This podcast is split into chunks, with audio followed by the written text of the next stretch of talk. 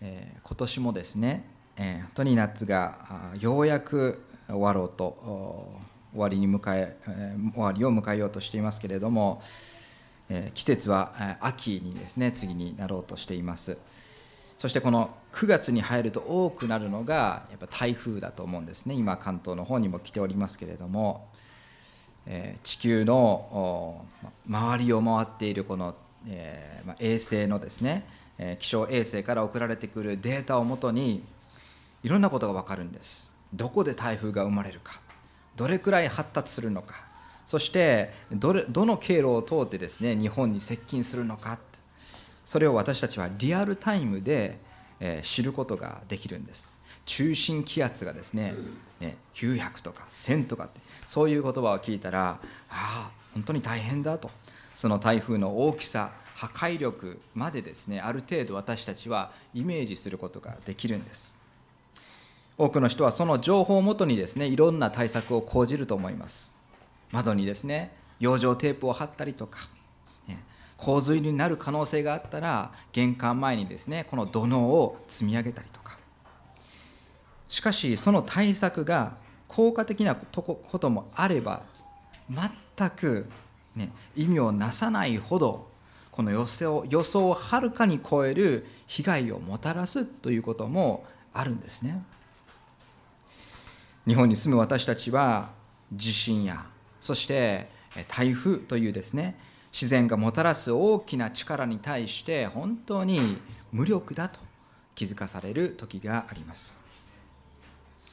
今朝皆さんとご一緒に見ていくマルコの福音書の4章の最後の35節から41節には自然の脅威にただただ翻弄されそしてパニックに陥っている人間の姿が記されています。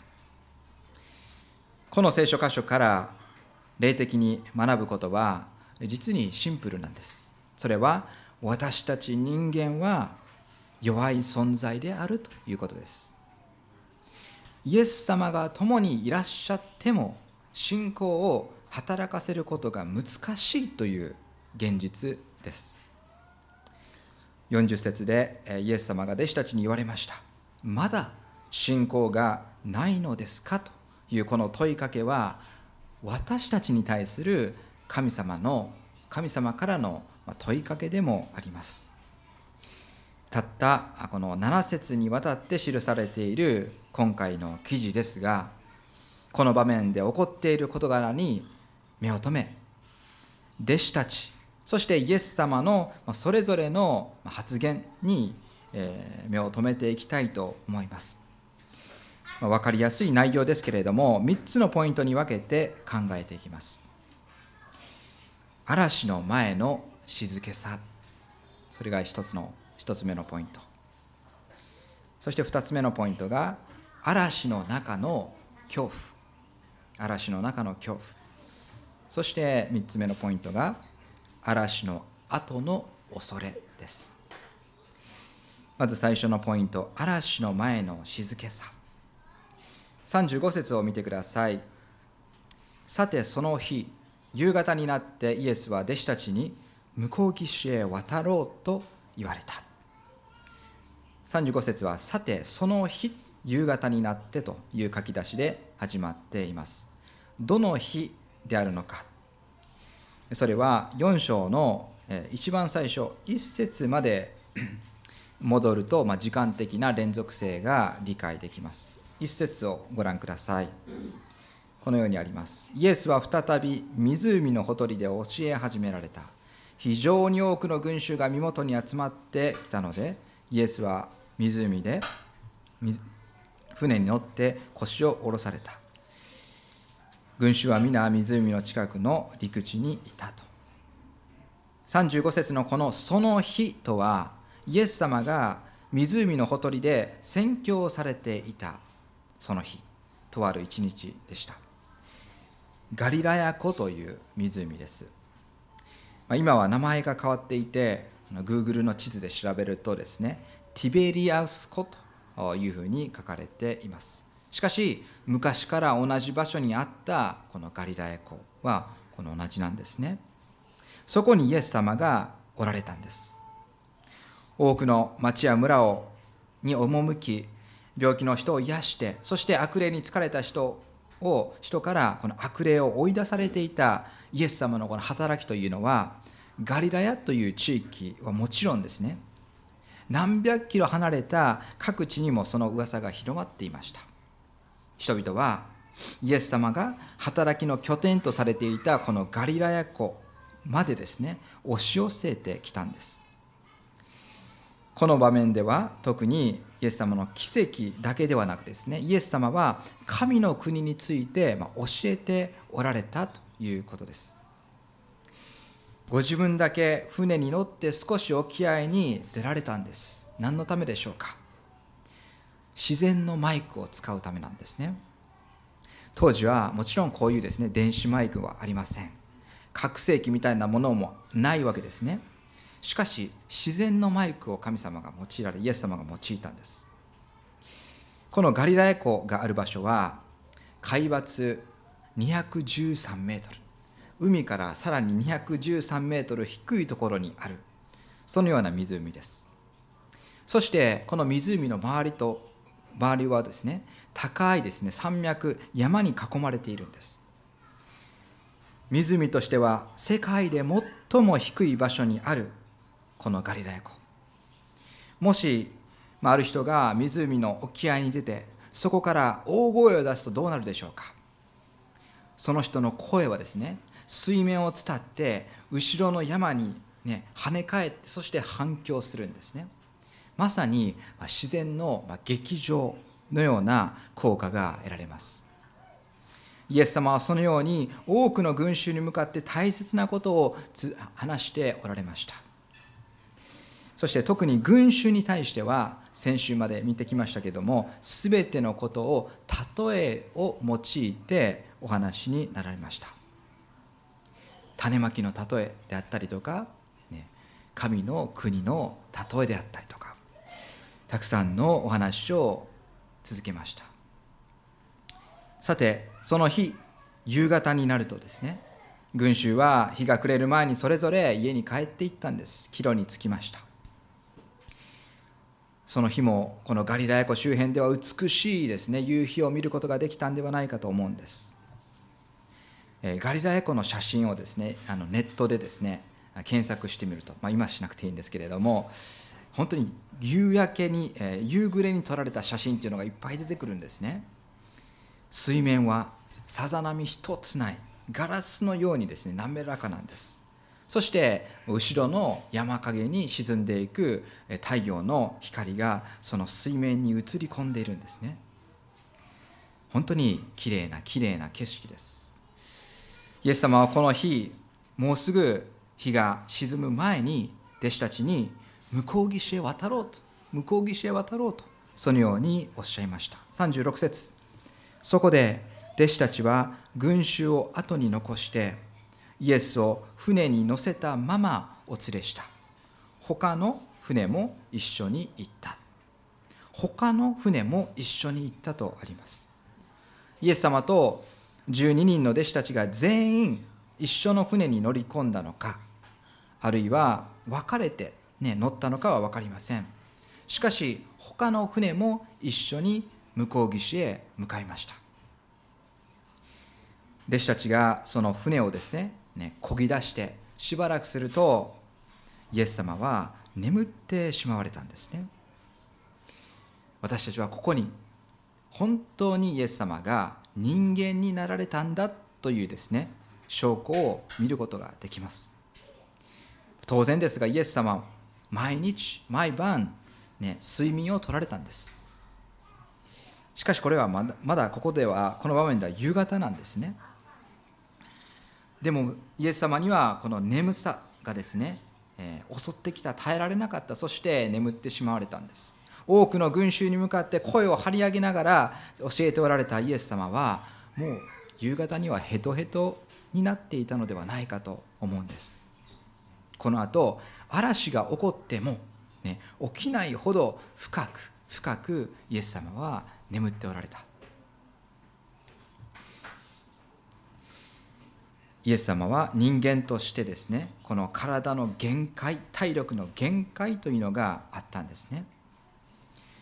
一方イエス様は、ね、神様として御子として世界が作られた時にですね父の父なる神様の傍らにおられてそして全てのものを、ね、作られた方でもあるんですね。イエス様は宇宙を創造し地球を創造しそしてその中にある山も海もそして湖も創造されました。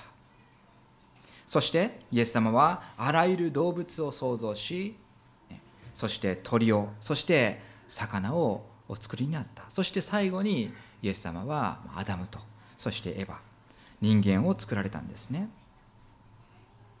睡眠を睡眠を作られた創造されたのも御子イエス様なんです。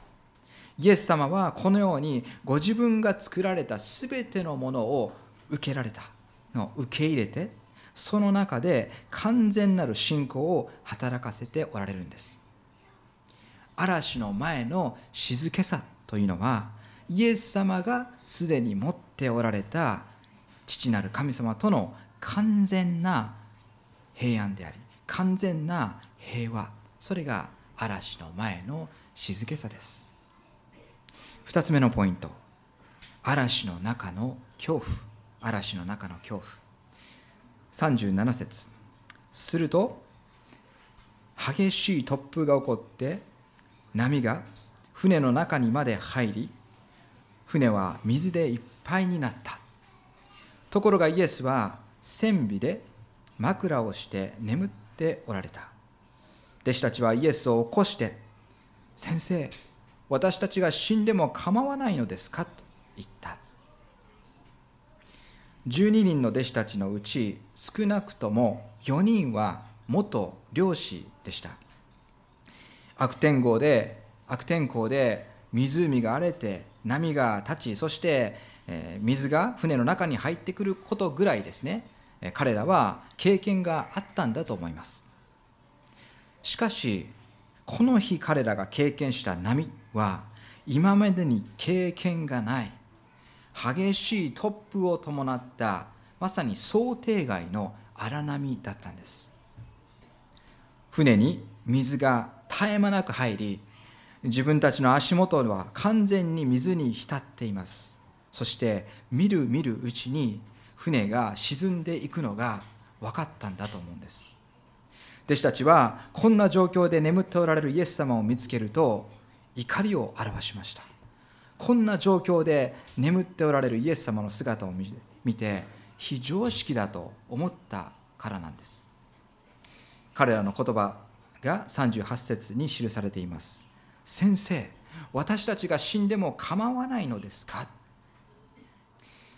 マルコの福音書と並行箇所であるマタイの福音書8章のですね25節またルカの福音書を見るとさらに彼らのこの混乱ぶりというのが分かるんですね。まず8章の25節にはこのようにあります。聞いてください。主よ助けてください。私たちは死んでしまいます。ルカの福音書の8章の24節には先生先生私たちは死んでしまいますと。そのようにあります。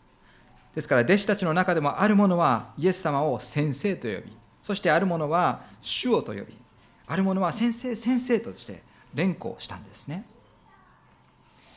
もはやイエス様を意識して見ているんではなくて波を全身にかぶりながらですね今にも転覆しそうなこの船に必死につかみなつかみながら最悪のことを想像して、ね、彼らはまさに藁をもつかむ思いでイエス様をイエス様に助けを求めているんです。弟子たちがこの経験した恐怖と比べれば、まあ、何とでもないことかもしれませんが私はこの船に乗ってている時に感じた、まあ、恐怖体験っていうのがあるんですね、えー、新婚旅行でですね、えーまあ、16 7年ぐらい前なんですけど17年ぐらい前なんですけれども赤道に一番近い国。そして人口の60%以上がクリスチャンであるというですね国。フィジーという国に訪れました。を訪れました。本土のフィジー島からさらに船に乗って宿泊施設のがある小さい小島に向かったんです。サンゴ礁とかですね。本当にエメラルドグリーンの海を想像されているかもしれませんがまさにそのような場所なんです。本来は。しかし私たちが訪れたその時はその時期は30年に一度の大型台風が直撃している時だったんです。大きな台風ならある程度ですね日本でも経験がありますのでそれほど驚かないかもしれませんが船の中でそれを経験するというのは初でした、まあ、イエス様たちが乗っていたですね、えー、漁船のようなあの 屋根もないそういうものではなかったんですね。観光船でした。エンジンもついていたんです。そして、まあ、船の中に入ればですね雨が降ってても濡れることはないんです。どんな波でもエンジンがついてますので前に進むことができます。しかしですね進みながら、ね、波が船を持ち上げるわけですね。すると、まあ、ありえない角度まで船は傾きます。そしてもっと恐ろしいのが持ち上げられた船が今度は重力で下に落ちるんです。そして水面に打ちつけられる。そのたびにものすごい音で音が出るんですね。当然外国人である乗客は皆ですね悲鳴を上げているんです。本来は外がよく見えるようにと設置された大きなガラス窓にですね容赦なく波が打ちつけるんです。私はですね妻が隣にいましたけども思いました。このガラスがですね響いたらおそらく割れて私たちは死ぬんだと。新婚旅行で命を落とすのかと、えー、頭をよぎったんですね。まさに本当に恐怖体験でした。38節で「死んでも構わないんですか?」という、まあ、弟子の気持ちが少し分かるんですね。この「死んでも構わないのですか?」っていう表現はマタイの福音書ルカの、えー、福音書でも同じようにありました。しかしこれを直訳するとですね滅びてしまうという、まあ、滅びるというようなニュアンスなんです。ニュアンスの言葉が使われて使われています。そして同じその言葉があさらに使われているのはあ今日の週報にも書きましたけれどもヨナ書なんですね。ヨナ書の一章の6節。あのヨナが乗り込んだ船に乗り合わせていた人々が発した言葉とこれは一緒なんです。では実際にヨナ書をですね開いてみたいと思います。旧約聖書の1577ページですね。1577ページ。ヨナ書一章の。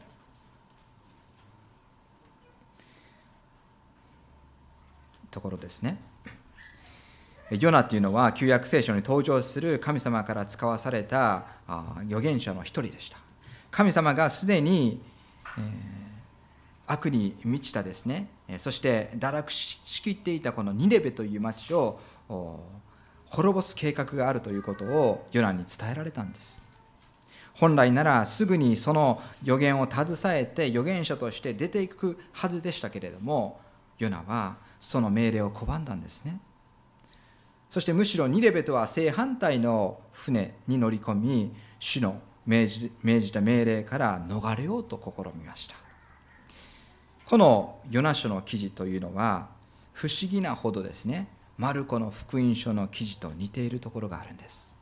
一章の4節を見ます。ところが主が大風を海に吹きつけられたので激しい暴風が海に起こった。それで船はナンパしそうになった、ね、起こっている状況はですねこのマルコの福音書に似てますよね。5節。水夫たちは恐れてそれぞれ自分の神に向かって叫んだ。そして船を軽くしようと船の積み荷を海に投げた。慌てふためいている様子っていうのはこの弟子たちと非常に似ているんです。一方ヨナは船底に降りていって横になってぐっすりね、寝入っていた。動機は全然違いますがあの嵐の中で寝ている状況といえばイエス様とまさしく同じなんですね。6節。すると船長船長たちが近づいてきていった。一体どうしてどうしたのか。眠り眠りこけているとは。起きてあなたの神に願いなさい。もしかするとその神があなたに心を止め私たちは滅びないで済むかもしれない。彼らが死ぬかもしれないという恐怖の中で神に滅ぼされるかもしれないと本当に考えたんです。異教の神を信じていたこの水夫たち船長たちであったであろうありますけれども、自分たちは神に滅ぼされると本気でここで心配しているんですね。それほど宗教心が厚かった人々だったということができるかもしれません、結果的にですねヨナが海に投げ込まれたことで、えー、この波は収まるわけです。そして水夫たちはこのことがきっかけで創造主を信じる信仰が与えられるんですね。異教の異教徒が改心したというこの結末は私たちに本当に励ましを与えてくれるんです。しかしこのこのこのことを比較して浮かび上がってくる問題というのがやはり見えてくるんです。イエス様と一緒に同じ船に乗り込んでいた弟子たちの様子です。自然の脅威に翻弄されて恐怖に陥った弟子たちから出てきた言葉が死ぬかもしれない。滅びるかもしれない、ね、滅ぼされるかもしれないという言葉だったんですね。弟子たちは一体誰によって滅ぼされると思ったんでしょうか。すでに日が沈んで辺りは真っ暗になっていた中この荒れ狂う湖に放り出されるという恐怖に恐怖に弟子たちは包まれていたんです。ですからこの嵐の中、平安のうちに寝ているイエス様が目に入ってもですねイエス様に信頼するという意味でこの助けてくださいと言ったんではないんです。何か他のですね悪い力、ね、悪によって滅ぼされるんではないかと彼らはパニックになって悲鳴を上げていたんではないでしょうか。嵐の中での恐怖は弟子たちの霊的なこの状態を露呈表す結果になってしまったんですね。確かに群衆たちよりもイエス様の近くにいたのがこの弟子たちでした。イエス様には人をね人の病を癒す力そして罪を許す権威が与えられていることを間近で目撃していたのがこの弟子たちでした。しかし彼らには本当の意味でイエス様がどなたか、ね、理解できていなかったんですね。次に嵐の後の恐れ。嵐の後の恐れを見ていきます。39節。イエスが起き上がって嵐を風を叱りつけ湖に黙れ沈まれと言われた。すると風はやみすっかり凪になった、まあ、寝ていたところを弟子たちに起こされたイエス様でした。すると嵐の中で完全に恐怖に陥っているこの弟子たちの姿をイエス様が見るや否や驚くべき行動を取られたん取られたんですね。パニックに陥っている。そして恐怖で怯えている弟子たちに向かって大丈夫だしっかりしなさいと励まし落ち着かせたんではないんです。イエス様は風に向かって風を叱りつけられました。マタイの福音書では風と湖を叱りつけたとあります。吹きつける突風そして荒れ狂う波に向かって黙れ静まれと叱りつけられたんです。もちろんですがあのヨナと一緒に、ね、船に乗っていた水夫たちがそうであったようにイエス様が自然を支配する何か異教の神にですね願っているんではないんです。イエス様は直接自然に向かって叱りつけられたんです。それは弟子たちにとってはあまりにも衝撃的なイエス様の姿でした。これまで何度もイエス様は人と向き合って時に厳しい言葉をですね人にかけられました。また時には人に取り付いている汚れた霊を叱りつけるということも見てきました。しかし船の上のイエス様は真っ暗な中この自然に向かって静まるようにそのように命じられたんです。するとすっかりなぎになったとすっかりなぎになったと書かれていますこのすっかりという単語と先ほどの37節の激しい突風の激しいというのはま全く同じ言葉が使われているんですね。メガスという言葉です。メガスという言葉。とっても大きいという意味なんですね。あの、まあ、ハンバーガーとですね、あのメガマックとかですね、メガ盛りのあのメガ商品に商品名にも使われています。すっかりなぎになったというのはじゃあどういう状況かというと徐々にですね小さくなって波が小さくなったという状況そういう様子ではないんですいきなりピタッといきなりピタッと風が止みそして一瞬にして荒波が静まって水面が平らになったということなんですね英語の聖書ではここをですね完璧な完全な静けさになったと。完璧な静けさになったと訳されています。普通ではそんなこと考えられないんですね。だんだんと波は徐々に収まっていくもんです。普通では考えられない現象がここで起こっているんです。今までの流れで平常心をすでに取り乱してパニックに陥っていた弟子たちはもう一体何が起こっているのか理解が追いついていませんでした。嵐がなくなったことで湖に落ちてしまうとかもしれないというこの恐怖は一瞬にしてもうなくなりました。しかし弟子たちには別の恐れが心を一瞬にして支配したんですね。別の恐れ。40節。イエスは彼らに言われた。どうして怖がるのですか？まだ信仰がないのですか？彼らは非常に恐れて互いに言った。風や湖までが言うことを聞くとは一体この方はどなたなのだろうか？非常に恐れてのこの非常も先ほどのメガスという言葉と同じです。嵐はすでに収まっているにもかかわらず彼らは何を非常に恐れているんでしょうか。彼らの心を一瞬にして支配したこの恐れとは何だったんでしょうか。それは弟子たちの発言から明らかです。彼らは非常に恐れていった。互いに言った。風や湖までが言うことを聞くとは一体この方はどなたなんだろうか。嵐の中では彼らの恐れというのは船の外にありました。しかし嵐が止んだ今弟子たちの恐れは船の中にあると気がついたんです。一体この方はどなたなんだろうかと。今までずっとイエス様と一緒にいた弟子たちです。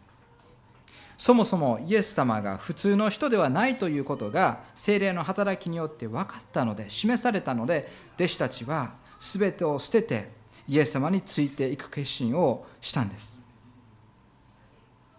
そしてイエス様は群衆には例えを持って語られましたけども弟子たちにはその例えの意味までも話されていったんです。イエス様がどなたなのか弟子たちはすでに知っていたはずです。しかし彼らは言ったんです。互いに言った。一体この方はどなたなんだろうかと。互いに言って顔を見合わせたんですね。先ほどまでは嵐の中線尾で寝ておられたこのイエス様の影だけが弟子たちの視界に、ね、入っていただけかもしれません。しかし今はですね彼らの視界には目の前に立っておられるイエス様の姿があまりにも大きく映っているんではないでしょうか。そしてここで弟子たちは弟子たちこそ、ね、立っていられない立ちすくんでいるんではないかと思うんです。自然をも支配しておられるこのイエス様の権威を前に彼らは神を恐れるという体験をさせられているわけです。この恐れとはもちろんイエス様の力を見せつけられたことによる恐れも含まれていたと思いますがそれ以上に彼らの恐れとは神の清さ神の清さに触れたというこの特殊な恐れ。神聖な恐れの経験だったんですね。これは旧約聖書で神の存在を体験した人々に共通したものでした。アブラハムモーセそしてイザヤなどもこの神の現れを体験し経験した際にこの神聖な恐れが心を支配したんです。しかしですねこの神を正しく恐れるという経験なしに実は正しい信仰というのは育たないということもできます。40節でイエス様はご自分の弟子たちの心をご覧になり言われたんです。どうして恐れる怖がるのですか？まだ信仰がないのですか？私たちの信仰は人に見せるものではありません。神様が私たちをご覧になってね、私たちに信仰があるかないかを判断されるんです。そして、まあ、今朝この箇所から私たちが学ぶべきことはこのことだと思いますね。私たちには神を恐れる心が備わっているか。主を正しく恐れる心が与えられているかということです。そして別の言い方をすればですね神様のこの正しさをどのようにこの清さですね神様の清さをどのように捉えているか。そして清さの前に私たちはどのような姿勢をとるか。見舞いにひれ伏する信仰があるかこのことが問われているんだと思います。このようなことを考えるとことはこと自体ですね大きな大きな恵みだと思います。考えてみてください。36節でですね他の船も一緒に行ったと書かれています。その船にはイエス様は乗ってらっしゃらなかったんです。同じ嵐の体験をした船でしたけれどもイエス様なしの船に乗っていた人たちは弟子たちと同じ恵みには預かれなかったんですね。どんな人生においても嵐嵐というのは必ず訪れます。その時私たちが覚えなくてはならないのは、ね、イエス様が私たちと一緒におられるという事実ではないでしょうか。嵐の中でも唯一信仰を働かせ嵐の中でも唯一完全な平和が与えられていたのはイエス様だけでした。私たちは地上の人生にどんなどんな嵐が押し寄せようともこのイエス様が私たちと共にいて私たちを、ね、守ってくださる。そのことをですね私たちは信仰を持って捉えないといけないんです。嵐自体に嵐自体に目を奪われるんではなくて嵐さえも収めることができるイエス様に完全に頼る信仰が与えられるように私たちは互いに祈り合いそして励まし合っていきたいと願います。一言お祈りをいたします